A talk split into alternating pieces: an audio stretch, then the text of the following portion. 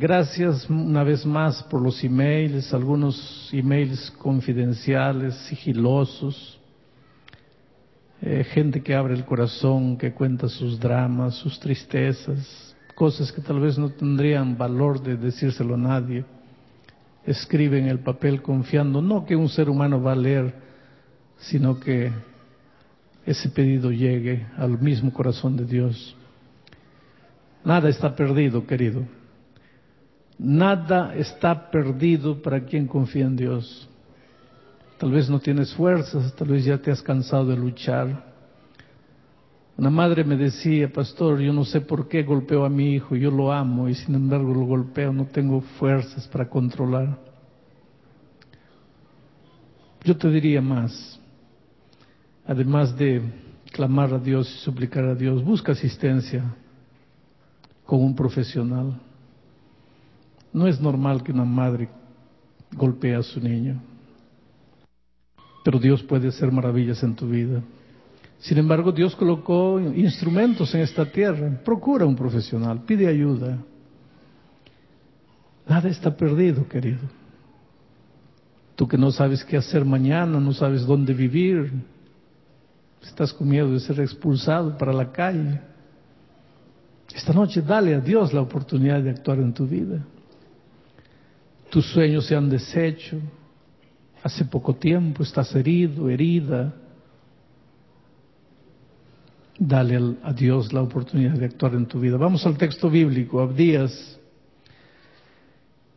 Esta noche vamos de los versículos 10 al 14. Acompáñeme en la lectura. Dice así, por la injuria a tu hermano Jacob, Recuérdense que este es un mensaje a Edom. Por la injuria a tu hermano Jacob te cubrirá la vergüenza y serás cortado para siempre.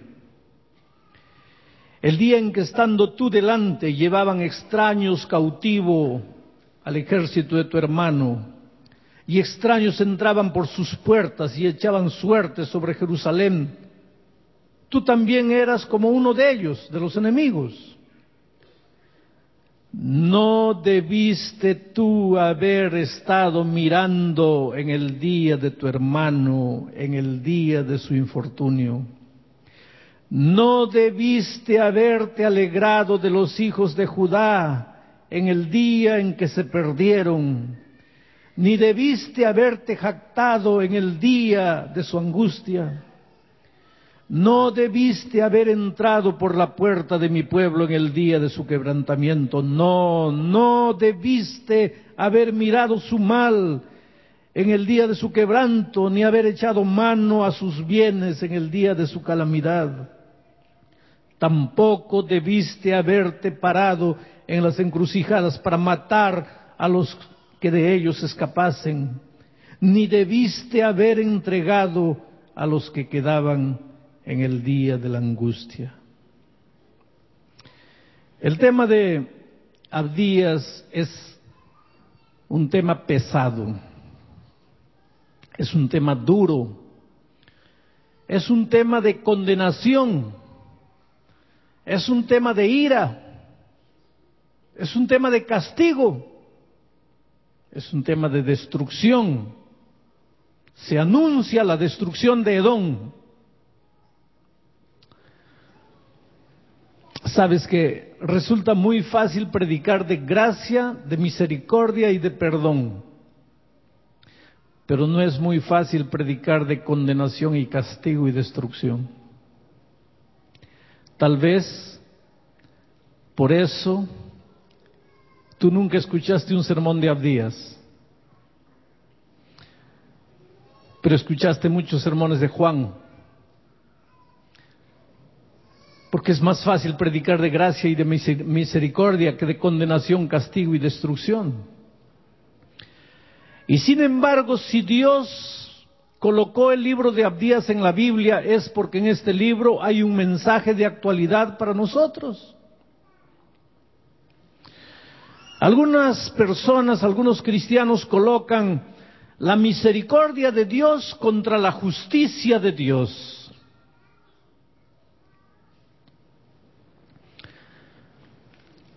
Es incoherente hacer esto. No tiene sentido colocar la misericordia de Dios contra la justicia de Dios. Porque la misericordia pertenece a Dios, la justicia pertenece a Dios. Si tú colocas la misericordia contra la justicia, tú estás colocando a Dios contra Dios. Lo estás rajando por la mitad. Pero Dios es, Dios. Su misericordia es parte de su justicia. Y su justicia es parte de su misericordia.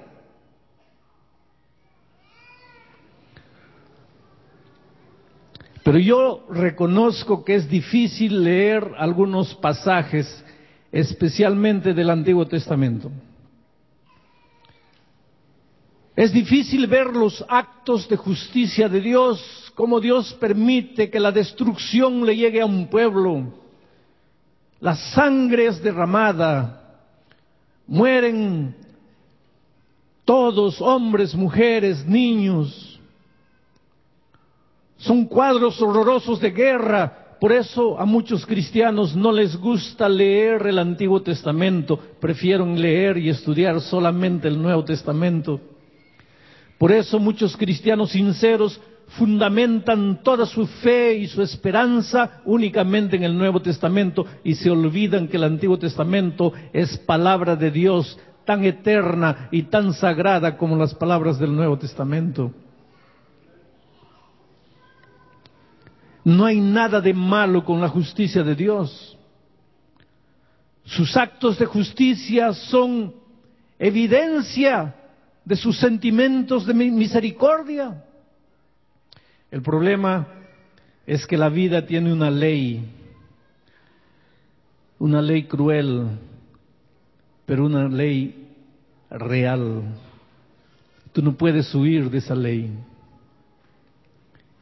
Y la ley está expresada en el, en el Nuevo Testamento. Todo lo que el hombre sembrare, eso también cosechará. Si tú siembras trigo, es justo y es misericordioso que tú coseches trigo. Ahora, si tú siembras trigo y cosechas papaya, eso no es justo. Si tú siembras espinas, es justo que coseches espinas. Lo que no es justo es que siembres espinas y coseches papas. Por lo tanto, si dejó que la soberbia y el orgullo llenase su corazón, y ya dijimos repetidas veces, y lo voy a seguir diciendo a lo largo de la semana, orgullo es la loca, insensata, imprudente idea de que puedes vivir sin Dios. Y Edom vivió como si Dios no existiese. Y hoy día nosotros corremos el mismo peligro. Dios existe, creemos en Dios, pero vivimos como si Él no existiese. Y eso es orgullo. Es lógico que si Edom vivió una vida sin reglas, sin Dios, sin principios, cosechase el fruto de lo que había sembrado. Y el fruto de lo que había sembrado era muerte, destrucción, catástrofe. Solo que el escritor bíblico a esto, a la muerte, a la destrucción, a la catástrofe, el escritor, el, escritor bíblico le llama la ira de Dios, la furia de Dios, la venganza de Dios. Pero es, es que el escritor bíblico solo tiene el lenguaje humano para expresar lo que ve. Y cuando tú ves en la Biblia registrada la expresión ira de Dios, ¿Cuál es la ira que tú conoces? La única ira que tú conoces es la ira del padre que le dice a su, hijito, no corras. El hijo sigue corriendo, no corras. El hijo sigue corriendo, ya te dije que no corras. El hijo continúa corriendo. Ya te repetí mil veces que no corre. El hijo sigue corriendo. Entonces el padre va, agarra el chinelo y pa, pa, pa, pa. Esa es la ira del hombre. Entonces cuando encontramos en la Biblia la expresión ira de Dios, inmediatamente pensamos en Dios de esa manera. Dios mira a la humanidad y dice, cuidado, se están yendo por el camino del mal, cuidado, cuidado, cuidado, pronto. Dios pierde la paciencia, su cara se vuelve roja, agarra lo que encuentra en la mano, sida, sida, mueran ahí. Ese Dios no existe, querido. Ese Dios no existe. Dios es amor, Dios es misericordia, pero Dios es justicia. Y por su justicia Dios permite que el hombre coseche lo que plantó. Plantó trigo, va a cosechar trigo. Vivió una vida sin Dios, va a cosechar los resultados de vivir una vida sin Dios. ¿Qué es la vida? ¿Qué es la vida? Jesús estuvo en esta tierra y dijo, yo soy el camino, la verdad y la vida. Jesús es la vida. ¿Quieres vivir una vida abundante? Jesús dijo, yo he venido para que tengan vida y para que la tengan en abundancia. ¿Quieres una vida abundante? ¿Quieres una vida próspera? Vive con Jesús, la persona vida, y viviendo en Jesús, en comunión con Jesús, tendrás vida, vida en esta tierra, una vida abundante, una vida próspera, una vida feliz, y en el cielo la vida eterna. Siembras trigo, vas a cosechar trigo. Ahora, si dejas que el orgullo se apodere de tu corazón al punto de pensar que no necesitas de Dios para poder vivir, para poder vencer, y solo tratas de trabajar, de conseguir dinero, de casarte, de emprender un viaje, de iniciar una carrera, y vives solo, puedes hasta tener éxito en esta tierra, pero como ayer dijimos, un día desde las estrellas caerás. Pero el resultado de ese tipo de vida, separado de la persona vida, es muerte. Y eso es lo que le pasó a Edom. No tuvo a Dios en cuenta para nada y como no tuvo en Dios en cuenta, mira las injurias que Edom cometió. Y el tema de esta noche tiene que ver con por lo menos tres injurias actos pecaminosos, cosas desagradables a los ojos de Dios que Edom cometió. Me impresiona que entre los versículos 11 al 14 se menciona siete veces una expresión. No debiste haber tú estado mirando, no debiste haberte alegrado, no debiste haberte jactado, no debiste haber entrado, no debiste haber mirado, no debiste haberte quedado parado, no debiste haber entregado.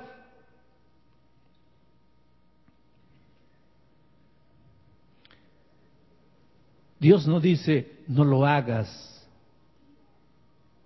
Piensa en lo que estás haciendo, no lo hagas, no. A Edom no le dice así, a Edom le dice, no debiste haberlo hecho, porque para Edom la historia había llegado al fin. Pero para ti, querido, la historia no llegó al fin. Para ti hay tiempo cuando pensamos en los actos grotescos de destrucción del Antiguo Testamento, pensamos, Dios tiene que haber sido muy malo para permitir toda esa muerte, toda esa sangre.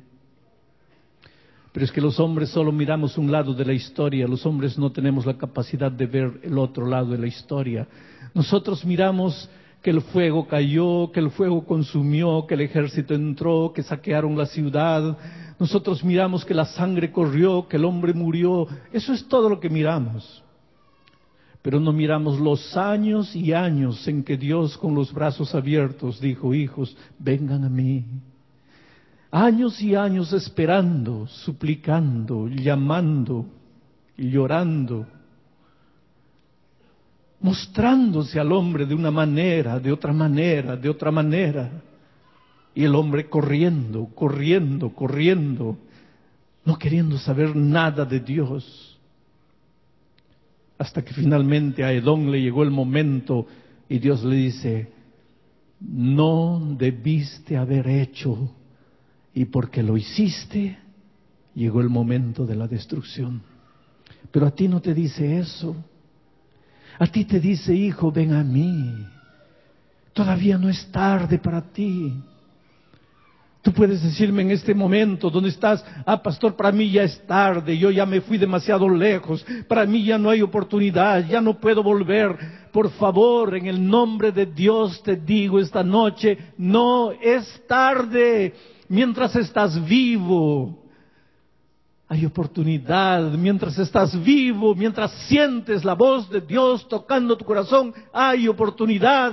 Mientras todavía has sentido las ganas de prender el computador para mirar por el internet, mientras todavía has ido a una iglesia para mirar el programa por la televisión, mientras has aceptado la invitación de un amigo, hay oportunidad para ti. No es tarde. Es verdad que las fuerzas malignas hacen de todo para mantenerte esclavizado, pero en el nombre de Dios te digo, no es tarde. Hoy es el día de buena nueva, hoy es el día de salvación.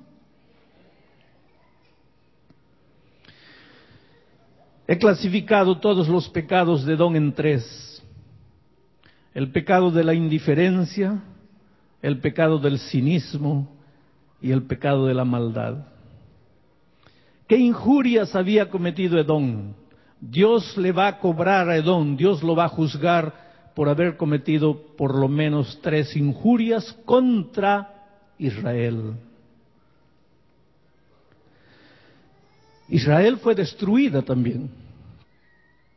Los eruditos no saben definir de qué invasión se está refiriendo a qué, a qué invasión contra Israel se está refiriendo este texto. Algunos piensan que fue la invasión de Babilonia cuando agarró a Daniel y a sus compañeros y se los llevaron a Babilonia. Otros piensan que fue la invasión de los árabes, la invasión de los filisteos. Los eruditos no se ponen de acuerdo. Pero yo tampoco me preocupo mucho con, con que los eruditos se pongan de acuerdo. Lo que a mí me interesa es que Israel fue invadida y sus primos hermanos, los edomitas, en lugar de ayudar a Israel, cometieron tres injurias que Dios no les perdonó. Y si esas tres injurias Dios no les no le perdonó a Edom, con toda seguridad no me va a perdonar a mí. Por lo tanto, yo tengo que revisar mis valores, tengo que revisar mis actitudes. Porque si estoy caminando en la dirección de Edom, tengo que repensar mis valores para ver a dónde estoy yendo, porque si no le fue perdonado a Edom, tampoco me será perdonado a mí. La primera injuria, versículo 12, no debiste tú haber estado mirando en el día de tu hermano, en el día de su infortunio. Tu hermano estaba pasando hambre, tu hermano estaba siendo golpeado. Tu hermano estaba siendo invadido. Tu hermano estaba siendo destruido. Y tú, desde las alturas de tu tierra, desde tu monte Seir, con los brazos cruzados, mirando el sufrimiento de tu hermano, indiferente a, a su dolor. Me preocupa me preocupa terriblemente ver en el libro de Abdías que la indiferencia al dolor ajeno es una ofensa que Dios no acepta. A veces tú te preocupas para no usar drogas y haces bien. Te preocupas para no cometer adulterio y haces muy bien. Te preocupas para no asaltar un banco a mano armada y haces muy bien. Te preocupas para no entrar al tráfico de drogas y haces bien. Pero miras el dolor de tu hermano y te quedas de brazos cruzados y haces mal. Porque tal vez Dios te perdone el tráfico de drogas. Tal vez Dios te perdone Estoy usando el tal vez, no digo Dios te va a perdonar.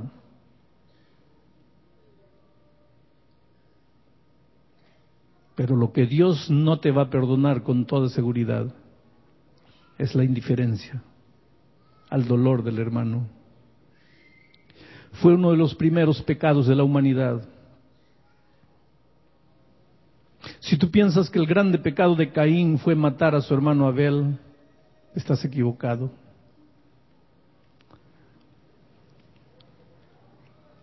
Matar al hermano Abel fue el resultado de su grande pecado. Su grande pecado fue la indiferencia. Cuando Dios llegó y le preguntó, ¿dónde está Abel tu hermano? ¿Qué dijo Caín? ¿Qué me interesa? ¿Soy yo guardián de mi hermano? ¿Por qué tengo que preocuparme con mi hermano? En el nombre de Dios te digo esta noche, querido, ¿eres guarda de tu hermano? Sí. ¿Tienes que preocuparte con tu hermano? Sí. Tienes que extender la mano al que vive a tu lado y está pasando hambre. Come un pan a menos y dáselo. Llévale un remedio que necesita. Y si no tienes nada para darle, dale una palabra de amor.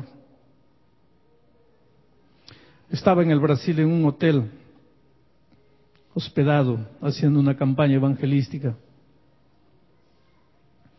y vi a la gobernanta jefe, a la señora que coordina todas las muchachas que arreglan los cuartos, darle una reprimenda a una de las chicas, pero una reprimenda dura, que solo alguien que precisa desesperadamente de un trabajo puede escuchar lo que esa muchacha escuchó y continuar trabajando allí solo porque necesita desesperadamente desempleo. La chica bajó la cabeza y lloró. Y la otra mujer le decía cosas terribles. Por un desliz que había cometido arreglando un cuarto. A la hora de salir, la encontré a la chica en el corredor. No le di dinero, no le di un pan, no le di un nuevo empleo. Simplemente la miré y le dije, chica, tú vales mucho más de lo que tú mismo imaginas. No permitas que nadie te haga sentir menos de lo que tú eres. Tú vales mucho más de lo que tú imaginas. Tú eres la cosa más linda que Dios tiene en esta vida. Ella me miró, no pudo reaccionar, no dijo nada, tampoco yo la dejé decir nada, fui, tomé mi elevador, fui embora. En la noche cuando llegué a mi cuarto, encontré por debajo de la puerta una tarjeta. Decía, Señor, si el precio de escuchar las palabras que usted me dijo fue todas las cosas que la otra mujer me dijo, yo preferiría que la mujer me diga todo eso de nuevo para escuchar las palabras que usted me dijo. Hoy es un día muy feliz para mí. Esa noche dormí muy feliz. No di nada y di todo. Hay personas que están muriendo por falta de amor a tu lado. Hay personas que no saben qué hacer, no saben para dónde ir. Están esperando un toque de tu mano en su hombro. Tú no eres una isla. Tú dependes del otro y el otro depende de ti. Nadie vive para sí y nadie muere para sí. En el libro de Abías encuentro que a Dios le hace sentir mal la indiferencia de los hombres para con los hombres. Yo sé que vivimos en un mundo de maldad. El hombre ha aprendido a dudar de todo el mundo, nadie confía en nadie. Pero no te niegues a extender la mano para ayudar a tu hermano cuando él necesita de ti. Pero Edom no se quedó solamente en la indiferencia. Edom avanzó un paso más, porque así es el pecado. Un pecado te lleva a un pecado peor. Edom cayó en el cinismo, el terreno del cinismo.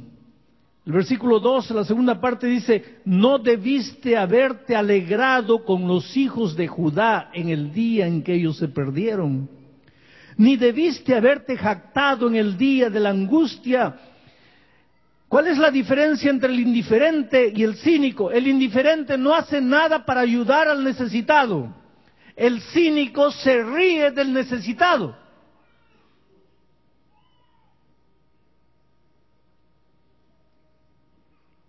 Y el necesitado puede ser tu enemigo. Tú tal vez digas, pastor, yo, yo nunca caí en el terreno del cinismo. Dime una cosa, cuando alguien te hace mal y después descubres que le fue mal, ¿qué dices en tu corazón? Bien hecho. Ese fue el pecado de Don. Ah, pastor, pero él merecía, sí. Israel también merecía. ¿Tú crees que la destrucción a Israel le cayó gratuitamente? No. Israel merecía. Pero aunque tu vecino merezca, Dios no permite que tú te rías del dolor de tu hermano, aunque él te haya hecho mal. Ah, pastor, usted me está pidiendo algo imposible. No, no soy yo el que te pide y Dios no te pide nada imposible. Pero si tú le dejas a Dios trabajar en tu corazón, tú vas a llegar al punto en que el dolor, del dolor de tu hermano, por más que te haya hecho mal, te va a doler también. Y mientras no hayas llegado a ese punto, tienes un largo camino que recorrer en la vida cristiana. Un camino de humildad, no, querido, no es solo ir a la iglesia, es vivir la belleza y la maravilla del Evangelio.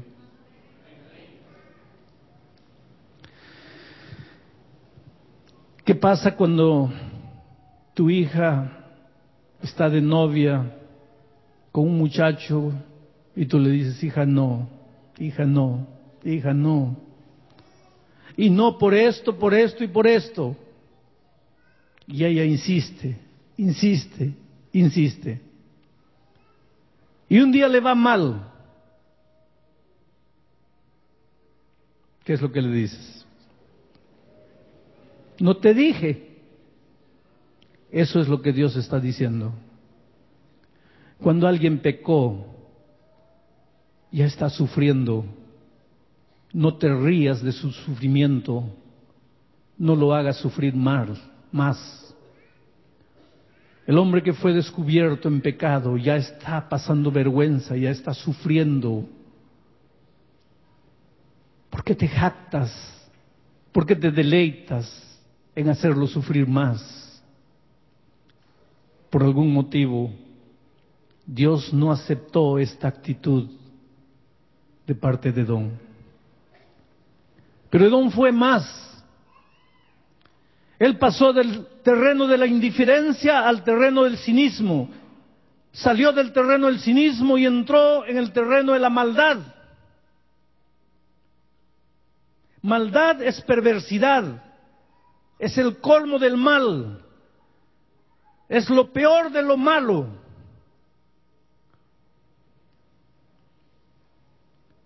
Porque cuando Israel ya estaba destruida, cuando los ejércitos enemigos ya habían acabado con todo,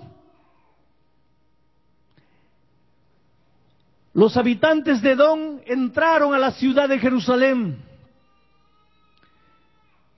y saquearon todo lo que restaba.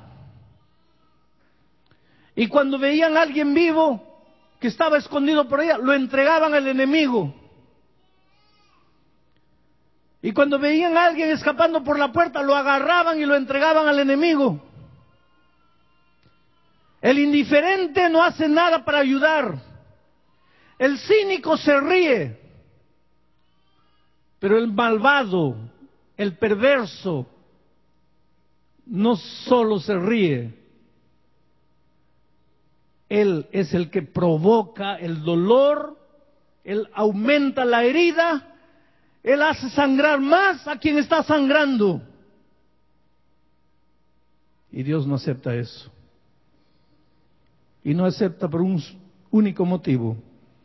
En medio de todo este cuadro, en medio de toda esta sangre, en medio de todos estos actos de justicia, en medio de toda esta destrucción, en medio de todas estas palabras que hablan de terror, de guerra, de destrucción, de muerte, en medio de todo esto, yo veo levantarse la figura maravillosa del Señor Jesucristo, que un día allá en el cielo estaba rodeado de millones y millones de ángeles sentado en su trono y vi, viola la tierra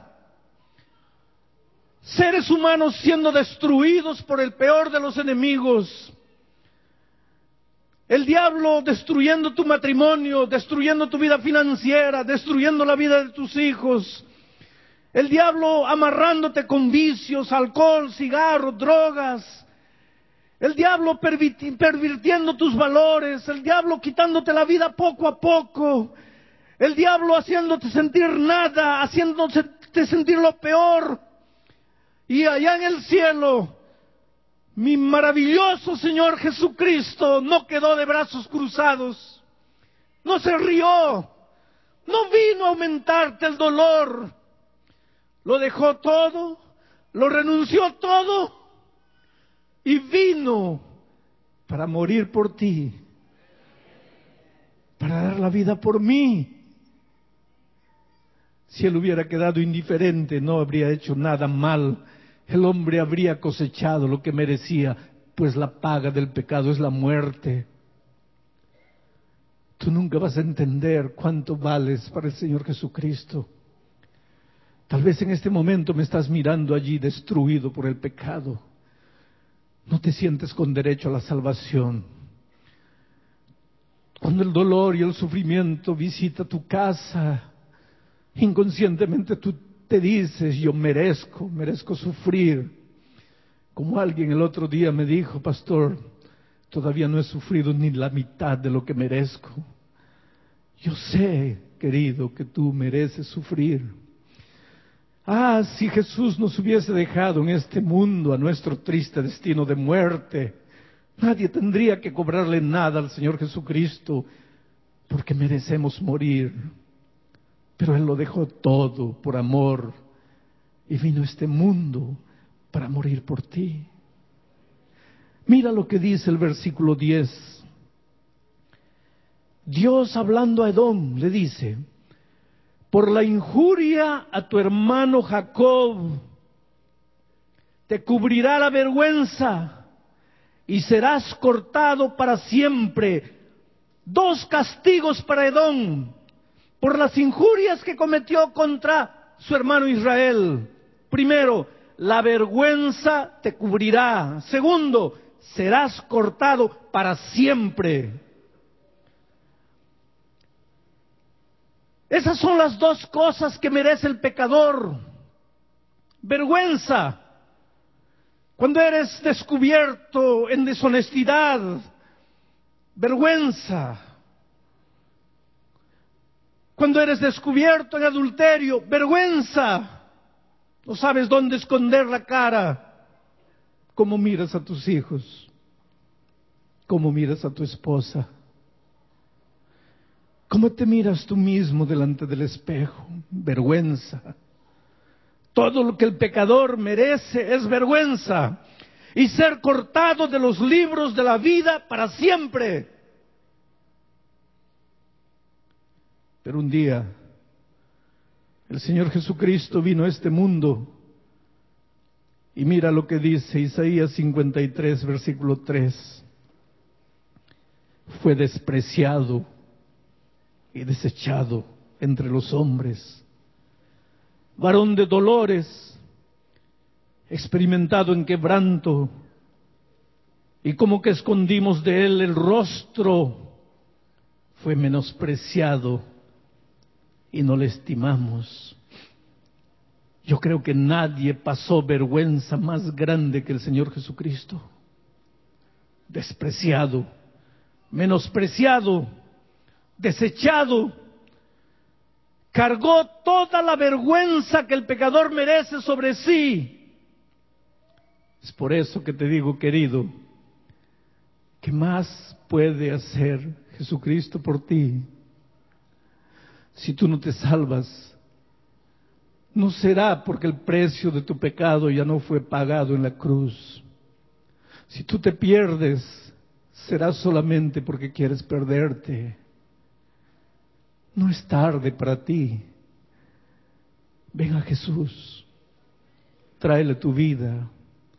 Tráele tus cargas. Tráele tus promesas no cumplidas. Tráele tu vida destruida por el pecado. Mereces morir. Yo sé que merezco. Mereces. Yo también lo merezco.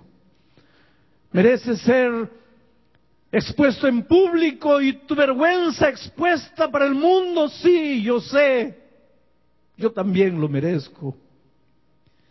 Por eso nunca tendré palabras para agradecer al Señor Jesucristo, que sin cruzar los brazos lo dejó todo y vino a esta tierra para cargar mi vergüenza.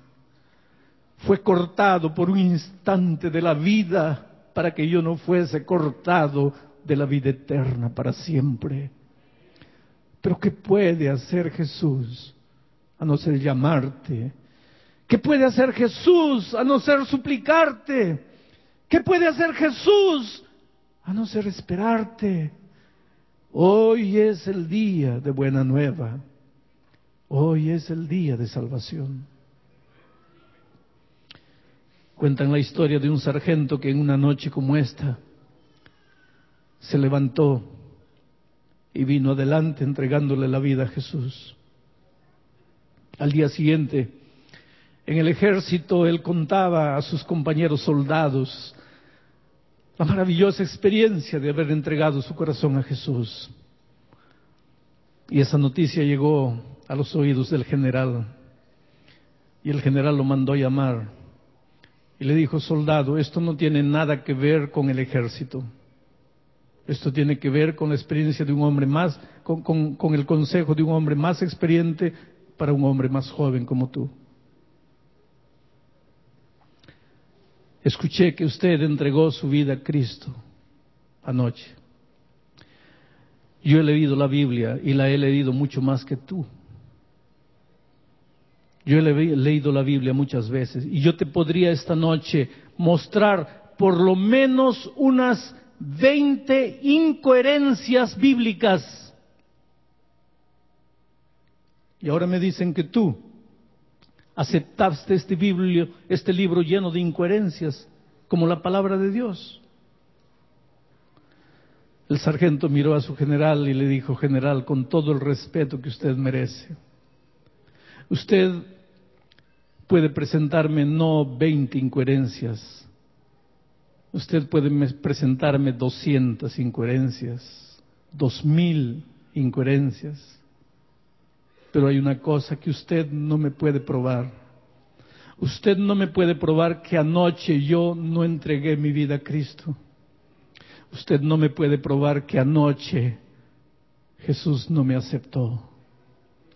Porque aunque yo no entienda mucha cosa de la Biblia, yo sé que ahora Jesús es mío y yo soy de Él. Tal vez no entiendas mucha cosa. Tal vez no entiendas mucho de profecía. Tal vez no entiendas mucho de doctrina. Tal vez tus amigos se burlen de ti. Tal vez tus amigos se ríen cuando se descubran que le has entregado la vida a Cristo. Pero hay una cosa, nadie puede arrancar de tu corazón la decisión que has tomado de darle el corazón al Señor Jesús. Por eso esta noche voy a hacer una vez más una invitación. Esta invitación no es para las personas que se han levantado las otras noches. Ustedes no necesitan venir esta noche porque ya se han levantado las otras noches aceptando a Cristo. Esta noche yo voy a invitar a esas personas que las otras noches por algún motivo no han podido venir, han venido esta noche por primera vez, o que las otras noches han venido pero no han tomado su decisión de entregarse a Jesús. Ven a Jesús mientras hay tiempo. Tú allá donde estás, en la ciudad donde estás, o si estás solo en tu casa frente a tu computador, agáchate allí donde estás, ríndete, entrégate a Jesús. Él ya lo hizo todo, Él ya pasó toda la vergüenza del mundo, Él ya fue cortado por un instante para que tú no fueses cortado para siempre. ¿Qué más puede Jesús hacer por ti? Ven a Él esta noche, tráele tu vida como está. Ven a Él vestido de harapos, trapos inmundos, de justicia humana. Ven a Él trayéndole tus derrotas, tus fracasos. Pero ven a Él Voy a pedirle a Kiomi que venga para cantar. Pero quiero preguntarte esta noche aquí, ¿quién es la primera persona que quisiera levantarse y venir a Jesús? Ven, ven. Gloria a Dios. Levántate y ven. Déjate traer por el Espíritu de Dios. Ven, ven. Quédense aquí parados mirándome. En este momento, mientras yo estoy orando en mi corazón y Kiomi está cantando, levántate y ven, no te quedes sentado. Hoy es el día de buena nueva. Hoy es el día de salvación. Mira para aquí, mira para aquí, por favor. Mira para aquí, así. Y tú dónde estás allá, levántate y anda delante de la iglesia. Alguien te está esperando. Este es el momento. Este es el grande momento de tu vida. Ven a Jesús. Yo voy a estar orando para que el Espíritu de Dios te vaya trayendo. Hermanos, si alguien desea venir al frente puede pasar. Vamos a tener una oración especial por cada uno de ustedes aquellos que hayan sentido la, voz del Espíritu Santo hablando sus corazones en esta noche, le estamos invitando a que pasen al frente y se unan para, para la última oración.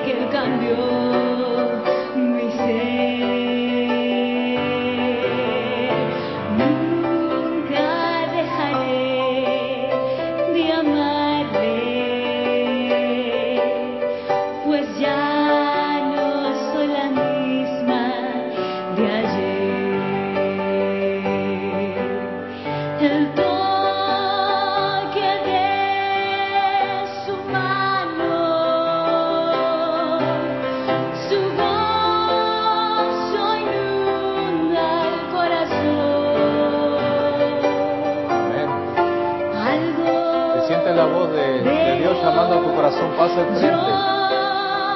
es el día agradable para Jehová.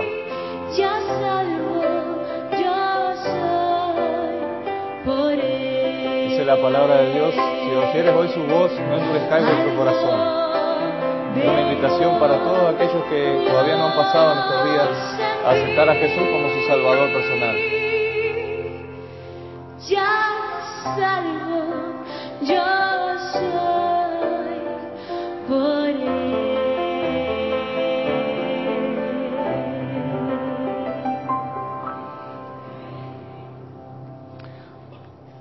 Espíritu de Dios que se ha movido aquí, se está moviendo allí donde tú estás.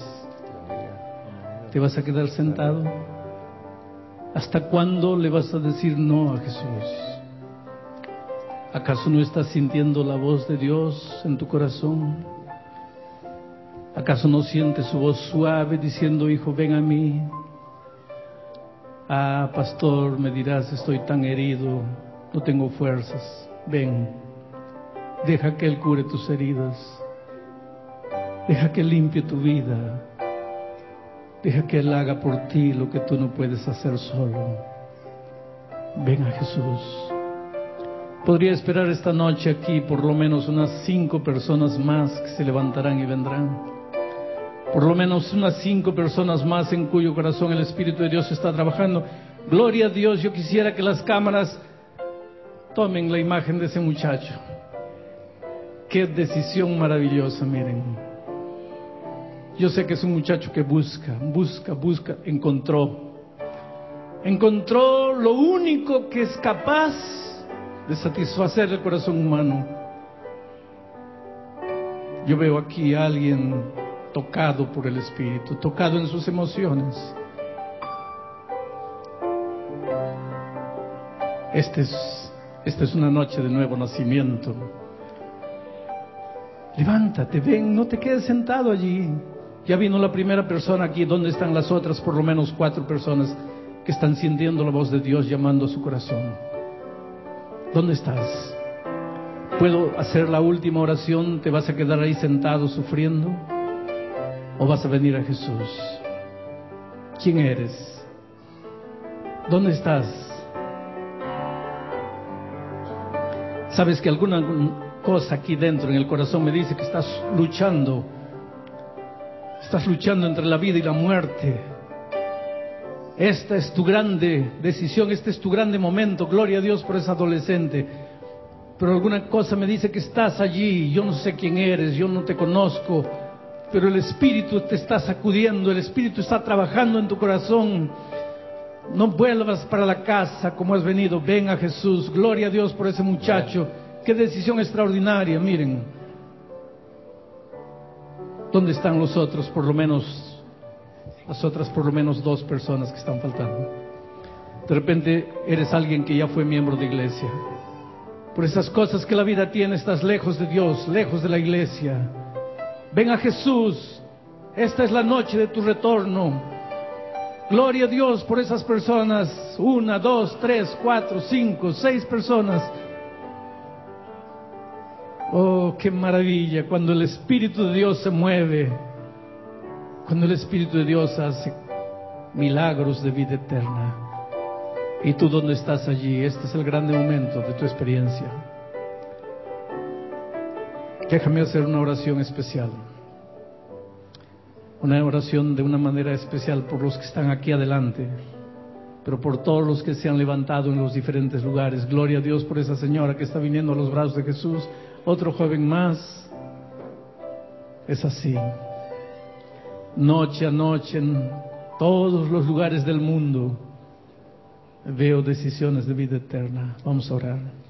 Ponemos de pie oh Padre querido, lo que está sucediendo en el corazón de estas personas y de las cientos y miles de personas que están en otros lugares respondiendo al llamado, solo tú lo puedes entender, nadie más puede saber. La conmoción de sentimientos, el dolor, la alegría, la felicidad, las ganas de gritar, de agradecer, de decir, Señor, gracias porque un día lo dejaste todo y viniste a buscarme en esta tierra. En este momento, Señor, extiende tu mano de amor en dirección de estas personas. Amén.